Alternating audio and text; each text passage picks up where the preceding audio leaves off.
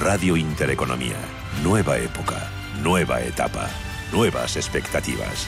Con 25 años de experiencia. Every business day, more than a billion shares change hands on America's major stock exchanges. It may be the most important street on earth, Wall Street. En cierre de mercados, Wall Street.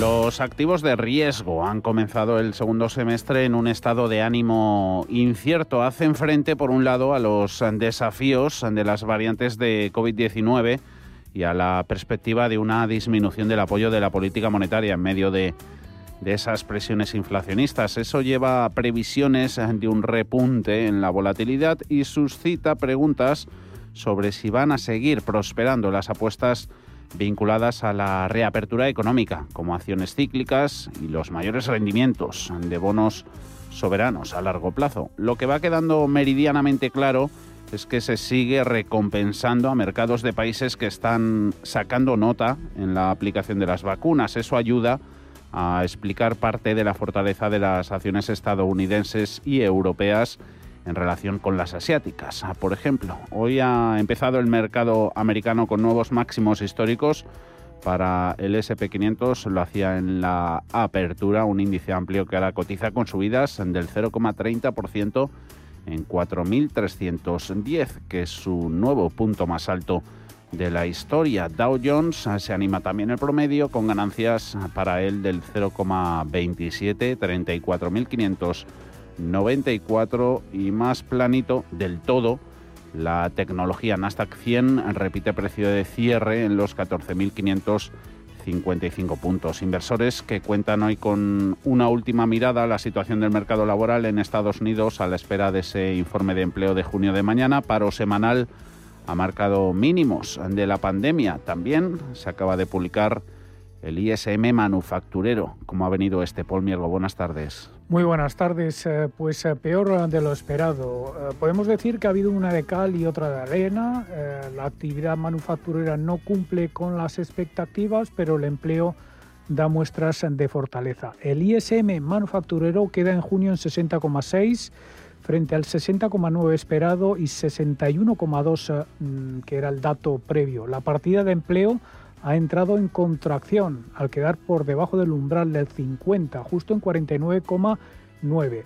También un mal dato en el gasto de eh, construcción, que ha caído un 0,3% en mayo, cuando se esperaba un repunte del 0,4%. Poco antes eh, hemos eh, conocido el PMI manufacturero de Market, que en su lectura final ha quedado en junio en 62,1 frente al dato preliminar y también esperado de 62,6. Market señala que el crecimiento de la producción disminuye a medida que empeora la interrupción en la cadena de suministro a pesar del marcado aumento de la demanda de los clientes. Y el paro semanal sale mejor de lo esperado cae al menor nivel desde marzo de 2020. Las solicitudes semanales de subsidio por desempleo se han reducido en 51.000 hasta las 364.000. Ayer la encuesta de DP de empleo privado salió mejor de lo esperado. Ahora los economistas esperan para mañana la creación de más de 700.000 nuevas nóminas no agrícolas y una bajada de una décima en la tasa de paro hasta el 5,6%. Y hoy estamos atentos a la evolución eh, de los precios de las commodities, en concreto del precio del petróleo. West Texas se anima por encima de los 76 dólares, precios más altos nunca vistos desde 2018, todo a la espera de que la OPEP Plus confirme un nuevo aumento de la producción en su cita de hoy. La OPEP Plus podría añadir 2 millones de barriles diarios al mercado de petróleo entre agosto y diciembre ante la recuperación de la economía global, según informa Reuters. Citando fuentes de la Organización de los Países Exportadores, la OPEP y sus aliados están divididos. Rusia apuesta por abrir el grifo, mientras que Arabia Saudí busca un enfoque más prudente perdemos de vista tampoco la evolución de los valores en directores. Entre los grandes hay pérdidas, un poquito de recogida de beneficios hoy en cíclicas. Ahí metemos a Caterpillar que pierde un 0,14. Goldman Sachs a la baja un 0,5 153, Tesla cayendo un 0,20, lo mismo que Apple, está en los 136 con 70 centavos. Las mayores subidas superan el 1% en petroleras como Chevron. Eh, remonta un poquito el vuelo tras las pérdidas de ayer. Nike se va a los 156 dólares 63 centavos con una apreciación del 1,39%. Componente del Dow, Walgreens, cadena de farmacias, ha presentado resultados, bate en beneficio y en ventas, ha mejorado además previsiones subiendo más de un 2%, uno de los valores protagonistas. Vamos con el análisis. Saludamos a Patricia García, socio directora de Macro. ¿Cómo va todo, Patricia? Muy buenas tardes. Hola, Patricia. A Patricia ahora de momento no la escuchamos, pero ahora enseguida la vamos a recuperar. Sobre todo vamos a hablar con ella sobre estrategias nuevas que se puedan aplicar a lo largo de los próximos días, semanas. Vamos a ir prestando también atención a los mercados europeos, porque aquí también hemos conocido cuentas, ahí están las Primark, Sodexo, un poquito peor han sido los números en cuanto a la cadena sueca textil HM y prestaremos también atención tomaremos posiciones de cara al dato de empleo de mañana y sobre todo la estrategia que hay que seguir y lo que puede dejar notar de cara a la evolución de la política monetaria de la Reserva Federal. Ahora sí que sí, saludamos a Patricia García Macroyil. Patricia, muy buenas tardes. Hola, muy buenas tardes. Em, semestre nuevo, estrategia nueva, eres amiga de las pautas estacionales porque según las mismas, julio no suele ser bueno cuando el primer semestre sí lo ha sido. Bueno, ahí está la frase peligrosa del mercado que esta vez es diferente, ¿Mm? pero la realidad es que nosotros esperamos una buena campaña de resultados que pueda dar de nuevo alas al optimismo y de fondo seguimos viendo que muchos de los factores positivos que han estado empujando a los mercados en el primer semestre se mantienen en buena medida eh, todavía activos, como el apoyo de los bancos centrales, estímulos fiscales. Seguimos esperando eh, mm, fondos en, Europa. También en Estados Unidos se sigue discutiendo ese plan de infraestructuras. El impulso de la reapertura todavía no está todo reabierto. Pues, seguimos teniendo por ahí ese margen positivo. Es verdad que nosotros como estrategia desde mayo hemos moderado nuestra sobreponderación en mm. Estados Unidos porque vemos que el margen de recuperación económica allí es inferior, por ejemplo, al que al que puede haber en Europa. Mm, y los resultados, las cuentas corporativas, Patricia, eh, puede que sea lo único que puede ayudar a los inversores al mercado a desprenderse de esa preocupación por la inflación y la propagación presente de la variante Delta? Pues eh, los resultados empresariales, como digo, lo que nosotros hemos estado analizando es que van a ser positivos y que de nuevo vamos a tener una campaña con sorpresas positivas. Quizá el impacto sea menor que en el primer trimestre, pues porque quizá los inversores ya lo esperan más esos buenos resultados. Respecto a, ese temor a la inflación, pensamos que ha calado bastante el mensaje de la Fed y, bueno, pues más esa paciencia que dice la Fed que va a tener, los inversores por ahora también la están teniendo, así que tiene que haber datos muy claros que nos lleven a temer una, un gran repunte en la, o que vaya a sostenerse mucho la inflación para que se retome a corto plazo ese tumor y quizá la variante la variante delta es lo que a nosotros nos, nos nos da un poco más de miedo porque este virus es muy caprichoso y los políticos también toman a veces decisiones, eh, bueno, pues por también temor a que la cosa se vuelva a despendolar y, y quizá si proliferan nuevos cierres, nuevas restricciones, aunque no haya un colapso enorme en los hospitales porque haya mucha más gente vacunada y el efecto sea menor, eh, si hay nuevas restricciones, pues el mercado puede empezar a pensar que esa recuperación económica que viene, las estimaciones eh, elevándose y revisándose al alza, si empiezan a revisarse a la baja, pues sí, esa variante delta puede, mm. puede hacer daño al mercado. Claro, pero el mercado lo sigue, de hecho, con mucha atención. Ayer, justo cuando presentaba Reino Unido sus cifras más altas desde finales de enero, hubo cierta debilidad. Fue la reacción inmediata en los índices europeos. Luego hay diferentes opiniones, como la de Kolanovich, de JP Morgan, diciendo que no debe preocupar absolutamente nada esa variante Delta, incidiendo que las vacunas son seguras y que no van a darse olas como las que hemos dejado atrás, pero sea como sea, desde luego, como comentas Patricia, mm, el mercado no está 100% curado respecto a esto. Ni creo que deba, porque el virus nos ha demostrado algunas veces ya en este, en este tiempo que nos acompaña que el no estar eh, preocupados absolutamente en nada, mm. eh, bueno, pues no es una buena política. Mm. De hecho, tenemos en China ahora un puerto, una, bueno, una región, Guangdong, eh, que es donde, de donde parte el 24% de las exportaciones de China. Está habiendo restricciones allí por el incremento de la variante Delta y, se están produciendo atascos en, el, en, los, en las salidas de los barcos, incluso más importantes que los que ocurrieron en el canal de Suez eh, a finales de marzo. Pienso que el mercado le está haciendo poco caso a esto, los fletes están incrementándose un montón. Eh, no es que esto vaya a tener que darle la vuelta al mercado, pero sí nos demuestra que, que, la, que nuevas variantes o que el incremento de una variante eh, pues puede hacer daño al mercado y, no, y tenemos que seguirlo de cerca, claro. Desde luego que puede eh, hacer pupa. Eh, veremos si la hace por salir bueno el dato de empleo de mañana en Estados Unidos. ¿De verdad, Patricia, al mercado le vendría bien una referencia a lo peor posible? No, no, al mercado las dos peores cosas que le pueden pasar, yo creo, mañana es que el dato sea muy, muy, muy, muy, muy, muy bueno y nos haga pensar que ya no hay margen para, para seguir recuperando desde el punto de vista económico y que pueda hacer que la FED eh, le entre en prisas para, para frenar sus estímulos. Eh, eso podría ser malo, pero también sería muy malo que el dato fuera pues muy malo y, y que demostrara que esas luces y esas signos de recuperación económica pues están tambaleándose.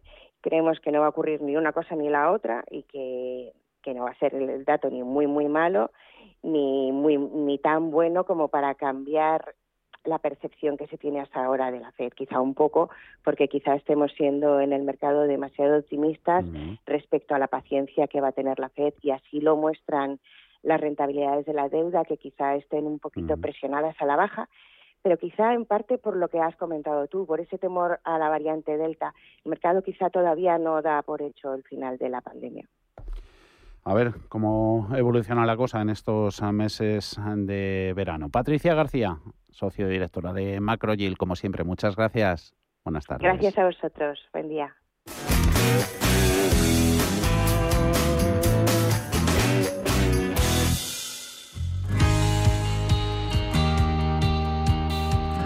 Las auditorías energéticas se tienen que renovar cada cuatro años desde su realización.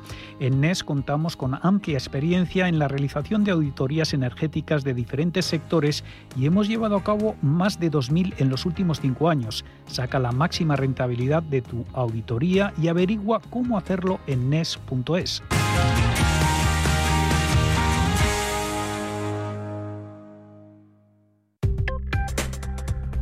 Crónica de criptodivisas.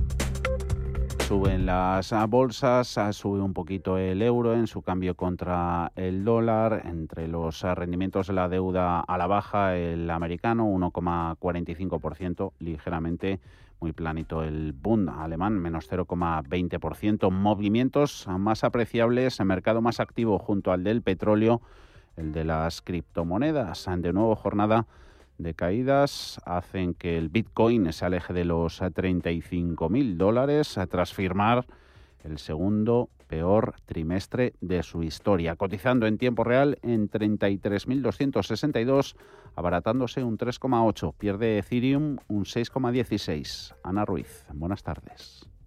Muy buenas tardes. Continúan las caídas en las criptomonedas con un Bitcoin que ha marcado máximos de la jornada en los 35.203 dólares y mínimos en los 33.076 y entre el resto de altcoins vemos también números rojos. Por ejemplo, el Ripple pierde un 3,9%, Bitcoin Cash un 6,2% o Litecoin un 5% abajo. El Bitcoin ha cerrado su peor segundo trimestre de la historia con un desplome acumulado del 42%, con su peor rendimiento desde el año 2018.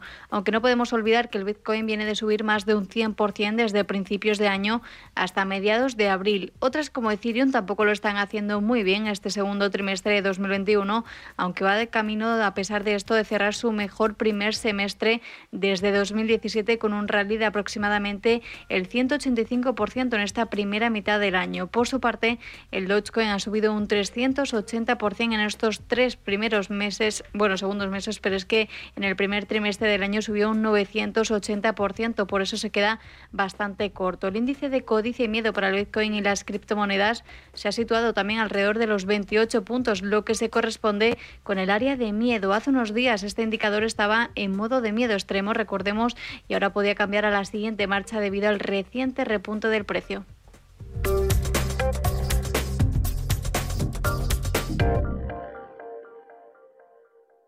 Si mantienes la cabeza en su sitio, cuando a tu alrededor todos la pierden, si crees en ti mismo cuando otros dudan, el mundo del trading es tuyo.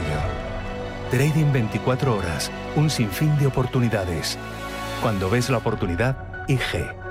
Todas las operaciones conllevan riesgo. 76% de las cuentas de inversores minoristas pierden dinero en la negociación de CFD con este proveedor. Debe considerar si comprende el funcionamiento de los CFD y si puede permitirse asumir un riesgo elevado de perder su dinero. Este sábado gratis con el periódico Expansión, la revista Gran Fuera de Serie Especial Verano. Más de 160 páginas con todas las tendencias para disfrutar del buen tiempo. Con lo último en viajes, motor, moda, gastronomía, vinos, relojes y tecnología. La revista Gran Fuera de Serie Especial Verano, este sábado gratis con el periódico Expansión. Si caminas solo, irás más rápido. Si caminas acompañado, llegarás más lejos. Luna Sevilla es su asesor patrimonial de referencia. Prestando nuestros servicios como agentes de Caser Asesores Financieros, somos una empresa con amplia experiencia profesional y una clara apuesta por la formación de calidad, la información transparente y objetiva y por el asesoramiento financiero personalizado y continuado. Si desea más información, visite lunasevilla.es o llámenos al 91 762 3442. Si tu pasión es la caza, sueñas con el sonido del río mientras lanzas tu caña o simplemente disfrutas del campo y la naturaleza, este es tu programa. Caza, pesca y naturaleza. Todos los sábados y domingos de 7 a 8 de la mañana en Radio Intereconomía. Coordina Marcos Ruiz. Cierre de mercados ahorro, inversión y mucho más. Javier García Viviani. Y las ah, bolsas europeas nos han dejado impresionar por los últimos datos de actividad en la zona del euro. PMIs reflejaban que las fábricas están haciendo frente al aumento más pronunciado en los costes de las materias primas en más de dos décadas. Subidas hoy, mejor índice en Europa, IBEX 35, más 1,45%, 8.949 puntos en máximos intradía, 8,957. Le sigue con subidas la bolsa de Londres, gana FT100 un 1,27. DAX arriba pues casi casi medio puntito en los 15.607. En unos minutos vemos IBEX. Por dentro, la élite de la bolsa española. Pero antes, adelantamos temas que vamos a tratar en cierre de mercados. Vamos hasta las 7 de la tarde. Acciona Energía ya ha dado el salto al parque. De momento sigue cotizando con subidas, pero habrá que ver cómo se comporta porque no a todas las filiales que han debutado en bolsa les ha salido bien la jugada, Ana. Sí, recordemos que la filial de renovables del Grupo Acción había elegido el precio más bajo de la horquilla, lo que le daba una cotización inicial de 8.800 millones a 26,73 euros por acción, pero las subidas de hoy la han hecho superar los 9.000 millones en capitalización. Pero como decías, esto no marca el camino, porque aunque los analistas piensan que irá bien en la bolsa, incluso el propio Entre Canales ha dicho que la veremos en el IBEX 35 junto a Acciona, hay otras filiales que ya lo han intentado y ya no están cotizando. Por ejemplo, es el caso de Iberdrola Renovables, Telefónica Móviles, Páginas Amarillas o Terra por parte de la Teleco o Cintra, filial de Ferrovial. A todas ellas la bolsa les jugó una mala pasada y dejaron de cotizar en la misma. Hay otras a las que sí que les ha ido bien por ahora, como es el caso de Dominion, Prosegur Cash o Línea Directa, la más reciente. A partir de las 5 de la tarde la repasamos y el Fondo Monetario Internacional alertando estos días de que el coste de los alimentos vivirá un nuevo repunte que va a llegar al consumidor durante este año y el próximo. Parte de esos productos básicos de la cesta de la compra, frutas y verduras, podrían verse afectadas por ese incremento de precios tras el nuevo acuerdo de la política agraria común, la PAC, firmado esta semana. El Gobierno se ha felicitado por el consenso conseguido entre los 27 pero ¿qué piensan las asociaciones de agricultores? Alma Navarro, buenas tardes. Buenas tardes. El ministro de Agricultura, Luis Planas, calificaba a principios de semana la negociación de gran éxito. Sin embargo, las reacciones de la mayor parte de organizaciones agrarias destacan todo lo contrario. Insisten en que nos encontramos ante una PAC peor que la actual. De momento habrá en España, a la hora de la verdad, menos dinero del que ha existido para el periodo 2014-2020. Pedro Barato, presidente de Asaja, en declaraciones a cierre de mercados. Este acuerdo es un acuerdo que tiene menos dinero, nos piden hacer más cosas y por lo tanto es un acuerdo que eh, lo que es la esencia de, producir, la esencia de, trabajar en la tierra, pues va a ser cambiada fundamentalmente por, por políticas verdes y por políticas que desde luego eh, alguien se dará cuenta que así no se puede alimentar al mundo. A partir de las 5 de la tarde, a las 4 en Canarias, miramos a la letra pequeña de esa PAC y a las consecuencias que pueden tener sobre la cesta de la compra y sobre el consumidor final con Asaja y con COAG. Hemos visto estos últimos días, de hecho ayer fue el último permitido, a mucha gente yendo a cambiar sus últimas pesetas por euros al Banco de España. 20 años han pasado ya desde que entramos en el área monetaria, cambiamos de moneda y con ella nuestro bolsillo ha ido evolucionando sobre todo a peor su capacidad. Pedro Fontaneda, buenas tardes. Buenas tardes. Hasta dos millones de euros han cambiado esta última semana, a los que habría que añadir 800 millones de euros y 780 en monedas, 800 en, billetes, decía, que son todas las pesetas que todavía conservan los españoles y que van a seguir conservando. Además de hablar de las pesetas que quedan por ahí, que ya no pueden ser cambiadas, hablaremos de la pérdida de poder adquisitivo por la llegada del euro, porque al famoso redondeo del principio de los 2000 se le suman también la inflación, las variaciones de los salarios medios, el encarecimiento de la vivienda, de la luz. Conclusión, menos poder adquisitivo. A las 6 de la tarde hablaremos en profundidad de todo este tema aquí en Cierre de Mercados.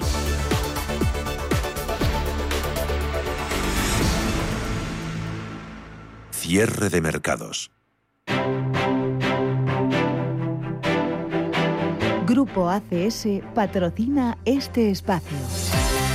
Y hoy las mayores subidas dentro del IBEX son para empresas cotizadas que peor lo habían hecho para despedir junio. Ahí están con subidas del 4% las acciones de IAG, CIA Automotive, que sigue remontando tras presentar hace poco sus nuevas guías, gana un 3,7, Fluidra BBVA con avances que superan también los 3 puntos y entre un 2 y un 2,8 vemos a Hoteles a Repsol, a Ferrovial, también a Santander y a Merlin Properties. Solo están cayendo cuatro de los 35 valores.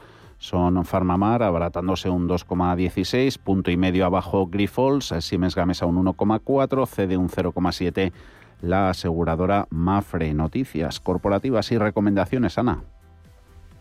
Melia ha vendido seis hoteles de su propiedad y dos participaciones en activos hoteleros por 203,9 millones de euros, mientras que Almiral y Kaken Pharmaceuticals han firmado un acuerdo de licencia y distribución de la solución tópica de finaconazol en Europa y Celnex ha cerrado la compra de los activos de CK Hutchison en Italia. En acción a la Junta General de Accionistas ha aprobado el dividendo y ha aumentado un 0,4% el pago previsto con cargo a 2020, que repartirán el próximo 7 de julio. Y ACS, a través de su filial Vías y Construcciones S.A., ha procedido a la venta del grupo francés CMA-CGM del 100% del capital social de la compañía Continental Rail por un valor de empresa de 19,9 millones de euros y con unas plusvalías de 14,8 millones. En el continuo, la Junta de Accionistas de Service Point ha aprobado el cambio de denominación social de la empresa que pasará a llamarse Innovative Solution Ecosystem con el objetivo de posicionarse como plataforma tecnológica de referencia, mientras que Vivenio, la Socimi de Renta Corporación y APG ha dado entrada a su accionariado al fondo australiano Aware Super tras comprar a la empresa española el 50% de su participación. Entre las recomendaciones, por último, los analistas de Citigroup han elevado el precio objetivo de Inditex a 32,5 euros por acción desde los 27 y medio anteriores. Grupo ACS, líder en el desarrollo de infraestructuras y servicios, les ha ofrecido este espacio. Y más recomendaciones, consejos y sobre todo respuestas a sus consultas tendremos a partir de las seis y cuarto de la tarde en el consultorio de Bolsa hoy jueves con Rodrigo García de XTV y Nicolás López Singular Bank. 91 533 18 51 o 609 22 47 16 para las notas de voz y WhatsApp. El suelo se mueve bajo nuestros pies y parece que no hay otra salida. De lunes a jueves, consultorio de bolsa y fondos de inversión en cierre de mercados. Con Javier García Viviani, Radio Intereconomía.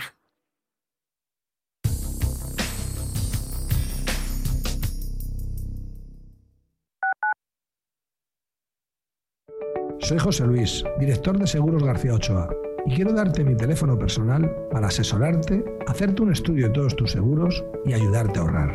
Toma nota, 679 48 20 40. Repito, 679 48 20 40.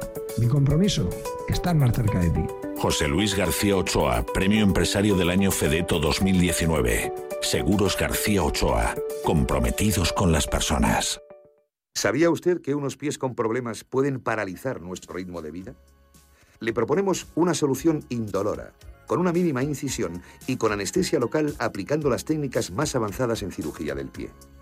Clínica Jiménez, calle Alcalá 378. Diagnóstico gratuito 91 367 0071. Centro reconocido y autorizado por la Consejería de Salud y la Comunidad Económica Europea. 91 367 0071. 25 años de la información económica más profesional y precisa, ahora iniciando una nueva época. La nueva época de Radio Intereconomía. Te invitamos a seguirnos. En la Fundación La Caixa, desde el programa de ayudas a proyectos de iniciativas sociales, trabajamos para hacer realidad una sociedad más justa y solidaria. Por eso, mantenemos nuestro compromiso, reconocer las mejores iniciativas y acompañar a entidades sociales para llevarlas a cabo. Hacerlo juntos para hacerlo realidad. Fundación La Caixa. Restaurante Inari Moraleja, tu japonés del Soto de la Moraleja junto al restaurante Kionansui. Comprometidos con la calidad, comprometidos con su seguridad. Reservas y pedidos en el 910-070356 o en grupoinari.es. Un restaurante del Grupo Inari.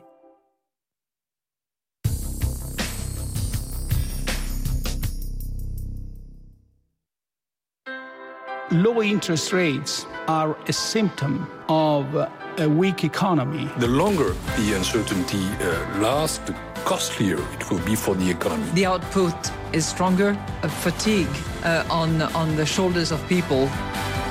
Expansión y ciclo. Cierre de mercados.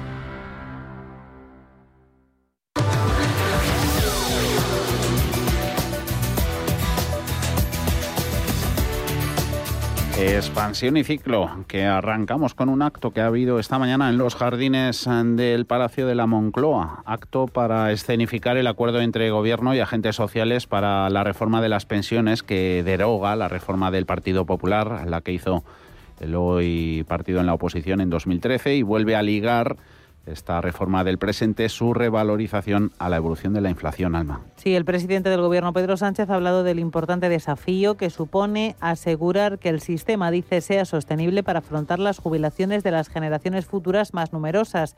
Y la vicepresidenta de Asuntos Económicos, Nadia Calviño, ha celebrado que el acuerdo se haya hecho sobre la base del diálogo y del consenso. Desplegar esta hoja de ruta con coherencia y también sobre la base del diálogo, sobre la base de la escucha, tratando de lograr el máximo consenso social y político, porque esta es la garantía de que las reformas son de verdad eficaces sobre el terreno y sobre todo que perduran en el tiempo. Sindicatos y patronal en la misma línea. Escuchamos a Antonio Garamendi, el presidente de la COE, y a Pepe Álvarez, secretario general de UGT. Yo creo que el acuerdo, por encima de todo, genera confianza. Yo creo que la vicepresidenta económica me lo va a entender. Eh, y genera confianza también en los inversores de este país. Creo, sinceramente, que este acuerdo va a aportar mucha estabilidad y, sobre todo, para nosotros, mucha credibilidad de futuro. Y ya se empieza a conocer la letra pequeña de esa reforma de las pensiones. El ministro de Seguridad Social ha avanzado en qué va a consistir ese nuevo mecanismo de equidad intergeneracional que va a sustituir al factor de sostenibilidad. Sí, que básicamente hará que aquellos nacidos entre 1950 y 1975, los primeros ya en fase de jubilación, tendrán que elegir entre trabajar un poco más o cobrar un poco menos. José Luis Escriba podrán elegir probablemente de distintas opciones. Una puede ser un pequeño ajuste en su pensión, que como digo sería muy moderada, o alternativamente podrían trabajar algo más. Tenemos todavía que concretar los detalles. Lo que tenemos ya es el dato definitivo del PMI español de junio. Crecimiento de la actividad manufacturera del sector privado español se ha acelerado en el sexto mes del año hasta alcanzar su mayor ritmo de expansión desde abril de 1998. Alcanza en junio los 60,4 puntos frente a los 59,4 del mes anterior, un punto de diferencia. El aumento de la actividad, el mayor en 23 años, ha traído un repunte considerable de nuevos pedidos, mejoría de la demanda, sobre todo en sectores relacionados con hostelería y restauración. Demanda además no solo interna, en junio los nuevos pedidos de exportaciones aumentan de forma pronunciada y al ritmo más fuerte en tres años y medio, con una mayor demanda procedente de Europa y del norte de África. Y también dato de matriculaciones, no se recuperan las matriculaciones de turismos y todo terreno caen casi un 26% el pasado mes de junio. Hasta las 96.785 unidades respecto a junio de 2019. El acumulado del año registra una caída del 34%. Esto supone haber perdido en seis meses, en los seis primeros meses del año, al menos un tercio del mercado respecto a un año convencional. Raúl Morales, Faconauto. Esta situación se va a seguir arrastrando en los próximos meses y pone en entredicho la recuperación del mercado que estábamos previendo para el segundo semestre de este año 2020. Y ahora hablamos también de referencias para el turismo. Las pernoctaciones en alojamientos turísticos extrahoteleros cayeron en mayo casi un 60% con respecto al mismo periodo de 2019. En mayo se hicieron 3,7 millones de reservas en apartamentos, campines, casas rurales y albergues. Los puntos turísticos con mayor número de pernoctaciones fueron Madrid, San Bartolomé de Tirajana en Gran Canaria y Benidorm en Alicante. Una de cal, otra de arena, porque el gobierno mejora su previsión de llegada de turistas extranjeros a nuestro país este verano, cuenta con que llegarán 17 millones de viajeros. Mejora respecto a su previsión de principios de junio, cuando calculaba 15 millones y medio de llegadas. Aún así, son 20,7 millones de turistas menos que los recibidos en el año 2019. El Gobierno no cuenta de momento el impacto que puede tener la entrada de turistas británicos en las Islas Baleares tras haber autorizado el Gobierno de Boris Johnson esas entradas sin tener que hacer una cuarentena posterior. Y en teoría, para impulsar todos esos viajes, hoy ha entrado en vigor el certificado verde digital. Sí, el documento permite viajar más fácilmente por los países de la Unión Europea si se acredita pauta completa de vacunación o prueba PCR negativa. Se puede solicitar online en la web del Ministerio de Sanidad y en las páginas de los gobiernos de cada comunidad autónoma. En el programa Días de Verano Especial Julio, Mercedes Tejero, la gerente de CEAF, la Confederación Española de Agencias de Viaje, ha dicho que con este documento se impulsará el turismo internacional, aunque estará más centrado en países del club comunitario siempre es en un ámbito más cercano, como Unión Europea, y, porque hay países de fuera de la Unión Europea que todavía no permiten el acceso a, a los españoles, como Japón o Tailandia, que lo hará en octubre, creo. Y además hay otros países que, aunque dejan de acceder, también hay, tienen restricciones. Y como todos los jueves, repaso a la actualidad macroeconómica. Saludamos a Alicia Coronil, economista jefe de Singular Bank. ¿Cómo va la semana, Alicia? Muy buenas tardes. Muy buenas tardes. Bien, espero que vosotros también. Todo en orden, gracias por el interés, Alicia. Eh, lo contamos siempre, ¿no? Cómo la pandemia ha supuesto importantes transformaciones en torno a nuestros hábitos de consumo, ha ganado protagonismo no solo el comercio online, las compras por Internet, también la elección de productos y servicios bajo criterios de mm, sostenibilidad, ética, responsabilidad social en este sentido, ¿qué regiones eh, van a liderar todas estas transformaciones, Alicia?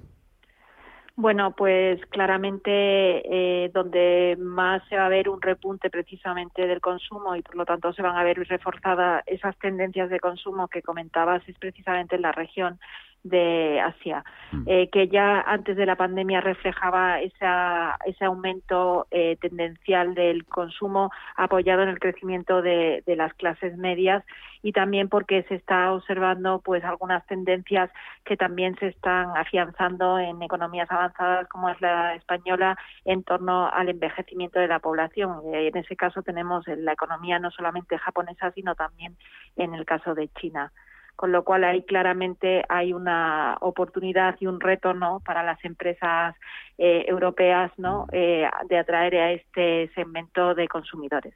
Desde el inicio de la desescalada en mayo de 2020 se ha visto Alicia un repunte de los precios de las materias primas. ¿Cuáles son los factores que apoyan esa recuperación? ¿Podría continuar? Y en ese caso, ¿cómo podría repercutir en las temidas tensiones inflacionistas?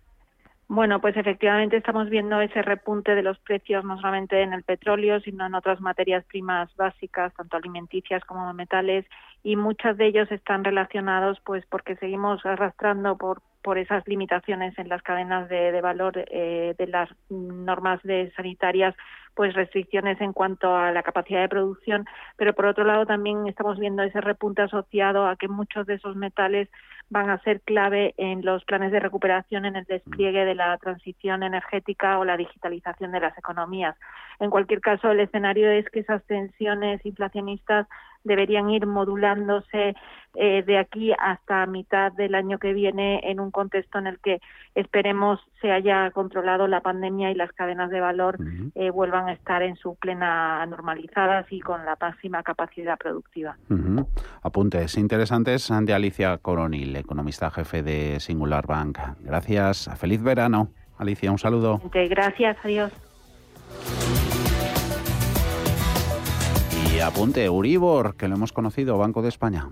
Sí, baja en junio tras cuatro meses de leves subidas. El principal indicador de las hipotecas variables cierra el mes en el menos 0,484, una cifra un poquito más baja, unas milésimas respecto a la del mes pasado, que se situó en el 0,481 en negativo.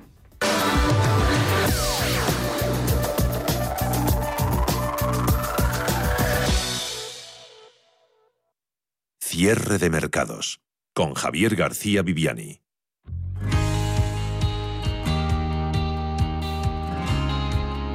¿Sabías que más del 80% de las empresas españolas tienen dificultades para encontrar el talento que necesitan?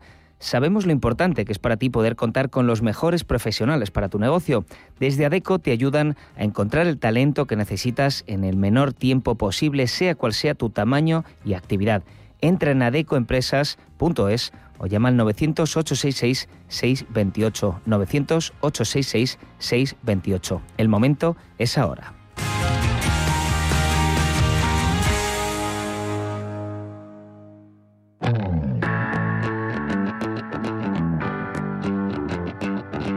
En Intereconomía, la tertulia de cierre de mercados. Tertulia hoy con Paco Canos. A Paco, muy buenas tardes. ¿Sigues por Barcelona? buenas tardes. No, no, ya, ya me he vuelto a la capi. Oye, que estuvo un poco triste, que estuvimos hablando a lo largo de estos días, ¿no? El, el Barcelona. Pues sí, la verdad. La cumbre de las telecomunicaciones. claro, sí, por un lado había que hacerlo, ¿no? Pero por otro lado, los que estamos acostumbrados a ir y haberlo visto de otra manera y en su apogeo, pues daba un poco de tristeza ver esos mm. pabellones grandes, bonitos y vacíos. Mm, qué pena, qué pena. Rafael Moreno, Eticae, ¿tú te has dado una vuelta por la ciudad condal? No, que no voy, de hecho, desde la manifestación. a la que fuimos muchos españoles hace, hace dos o tres años. Mm, ¿Cómo estás, Rafael? ¿Todo bien? Muy bien, gracias a Dios, estupendamente. Me alegro. Oye, os quería preguntar por COE. Hoy hemos visto ese acto en los jardines del, del Palacio de, la Moncloa, firma rúbrica que han puesto el presidente del Gobierno con los agentes sociales a la reforma de las pensiones. Pero primero sobre la reforma laboral, que luego hablamos de esa otra pata. COE, empresarios, calificando de marxista la propuesta del, del Gobierno. Paco. Bueno, eh, a ver, todas estas cosas siempre hay que tomárselas eh, como una fase inicial en la que tú no puedes decir uh, que estás en acuerdo con, con, lo que plantean desde el otro lado, porque entonces no hay nada que negociar, se firma y punto, ¿no? Hay siempre que ir a una política, o esa suele ser lo habitual, a una política de exigencia de máximos por ambos lados, para que en un momento dado, si hay buena voluntad, pues se llegue a un punto que deje razonablemente mmm, incómodos a las dos partes, ¿no? Es decir, que todo el mundo ceda un poco y, y, se llegue a un acuerdo. Pero bueno, ya veremos en qué evoluciona, porque ya estoy demasiado eh, saturado de, de, grandes palabras con mayúsculas que después se quedan en pequeñas anotaciones en minúsculas. Rafa. Sí, pero, vamos a ver, yo creo que las declaraciones del presidente de, de, de la patronal um, entra dentro de esas eh, ansias de revertir la metedura de pata con el tema de los indultos. Mm. Eh, además, eh, se va a Moncloa a un acto propagandístico de una reforma de las pensiones que no es tal.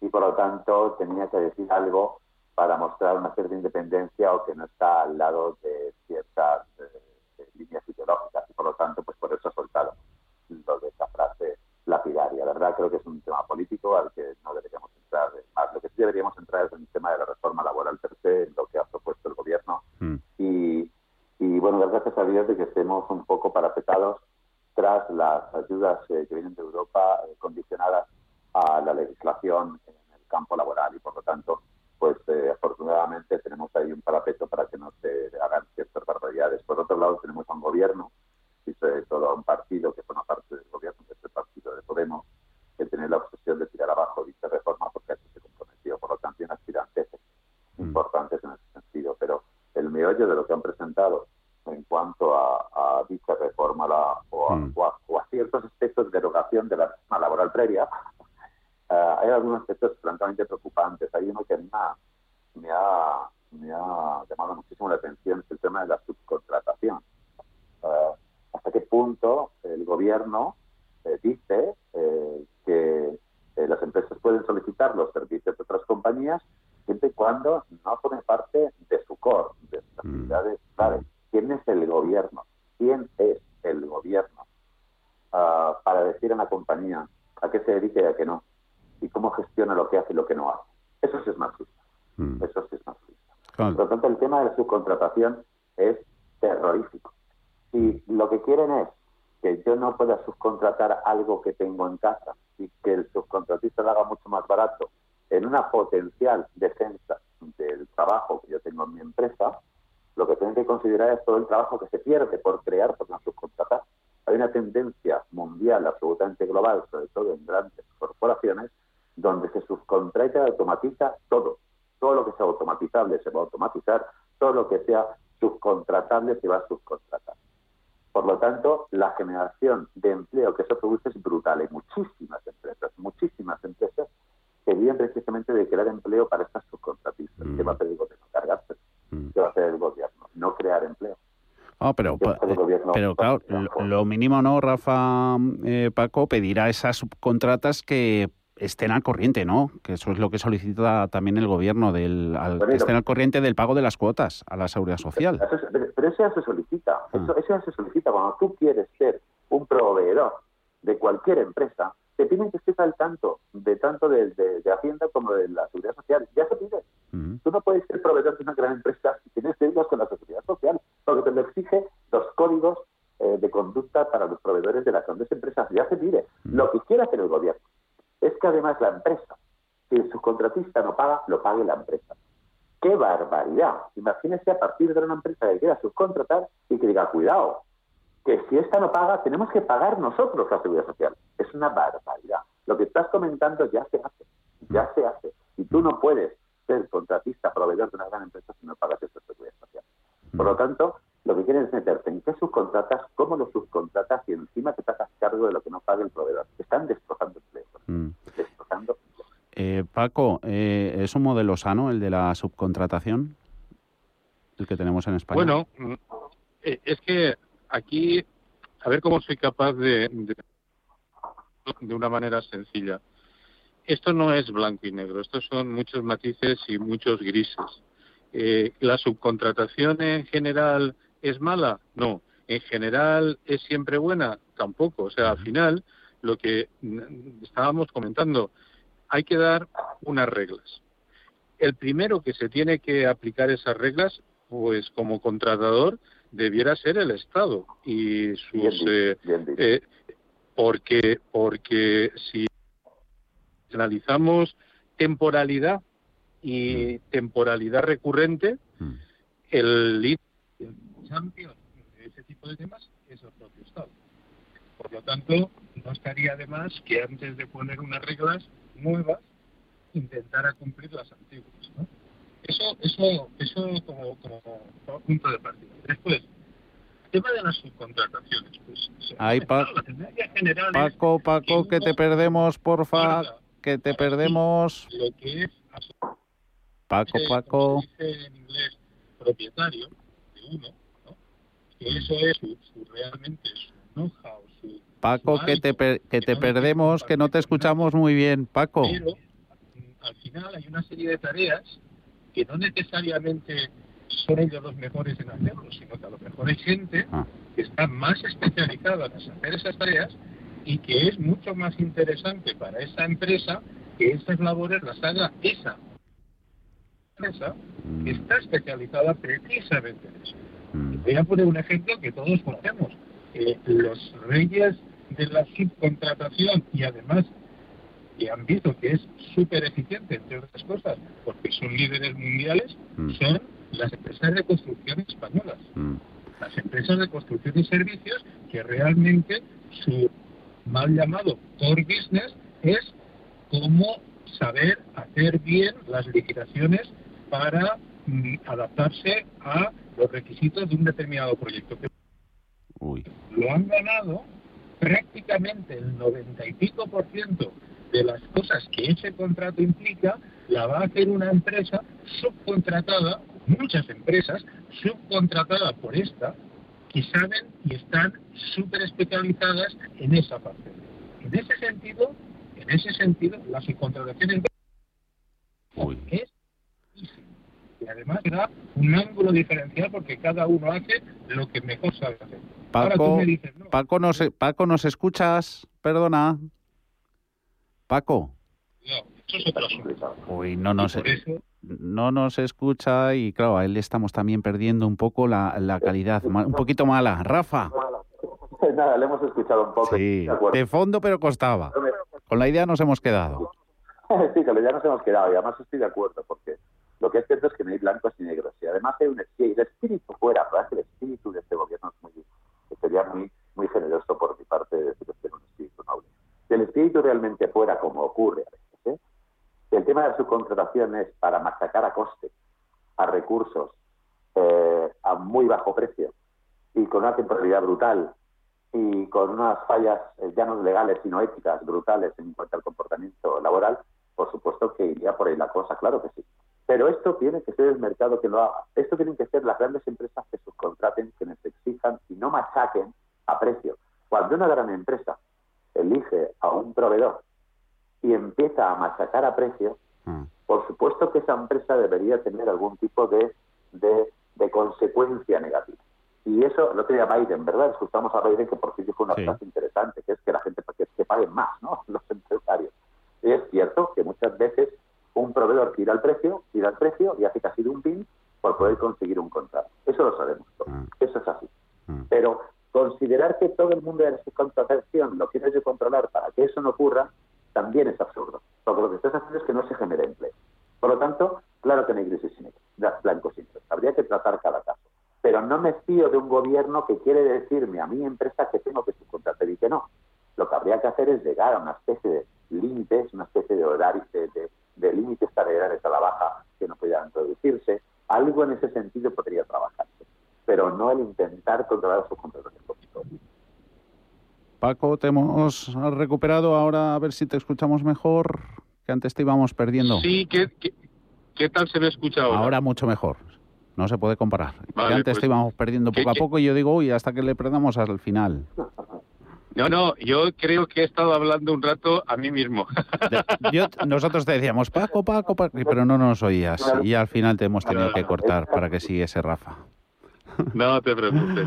Pues, eh, ¿dónde nos habíamos quedado? Toda la idea de los claros y los grises, los blancos y los negros sobre la subcontratación nos ha quedado. Y luego ha puesto la puntilla además Rafa. Pero sobre todo, la idea yo creo que a los oyentes se les ha quedado clara y a nosotros pues nos hemos quedado con un poquito de las ganas de, de preguntaros, pero mira, nos quedan dos o tres minutos, creo que nos va a dar tiempo a ver vuestras impresiones sobre lo que hemos escuchado esta mañana al ministro de la Seguridad Social escriba avanzando que los baby boomers van a tener que elegir entre ese ajuste pequeño en su pensión o trabajar algo más. ¿Vosotros sois baby boomers sin decirnos la edad, Paco?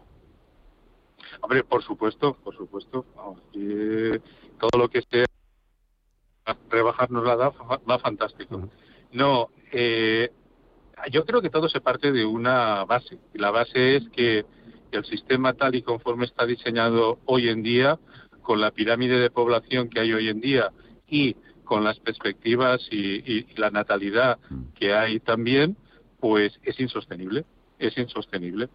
Entonces, como es insostenible, pues hay que hacer cambios. Y esos cambios, obviamente, eh, bueno, o, van por el lado de pagar menos o van por el lado de ingresar más y si tú analizas el lado de ingresar más, pues eh, puede ser porque aumente el grado de cotización que se asigne aquí, o bien puede ser porque estés más años trabajando. Es que tampoco te creas que hay muchos más milagros, mm. porque cambiar el índice de natalidad es un tema que generalmente es algo a 30, 40 mm. o 50 años vista. Mm. Rafa, un minutito, o menos, 50 segundos, venga. Hablamos de la motivación, de nuestra motivación muchas veces más importante que los gastos. Vamos a ver, que indudablemente es necesario elevar la edad de jubilación, puesto que los 65 años de hace 100 no son los de ahora, es un hecho. Pero es un hecho que hay que decirlo con valentía. Mire usted, mm. la jubilación no va a ser a los 65, va a ser a los 68, independientemente de algunos sectores, mm. pero por lo general. Pero no me diga usted que es por los baby boomers y porque somos muchos. Mm. Es que, claro, las causas son importantes. Entonces, yo estoy de acuerdísimo con que se tiene que elevar la edad de la jubilación, porque un tipo de 65 años hoy en día, muchos lo último que quieren es jubilarse, mm. muchos. Mm. Y hay, hay físico y capacidades para durar hasta los 70 años tranquilamente, porque nos jubilábamos a los 65 hace 50, 60 y 70. Mm. Por lo tanto, es lógico y normal. Pero que no pongan la excusa de que no somos muchos, porque que somos muchos se sabía hace 40 años, porque esto sí que es matemático. Esto ya se sabía que iba a pasar hace 30 años que es la, es la evolución demográfica, que eso no pilla a nadie por sorpresa. Eh, nos hemos quedado sin tiempo, chicos. Paco Canos, eh, Rafa Moreno. Oye, que vaya bien en lo que queda de semana. Aprovechar el verano, volveremos a hablar pronto. Un saludo a los dos. Un abrazo. Adiós.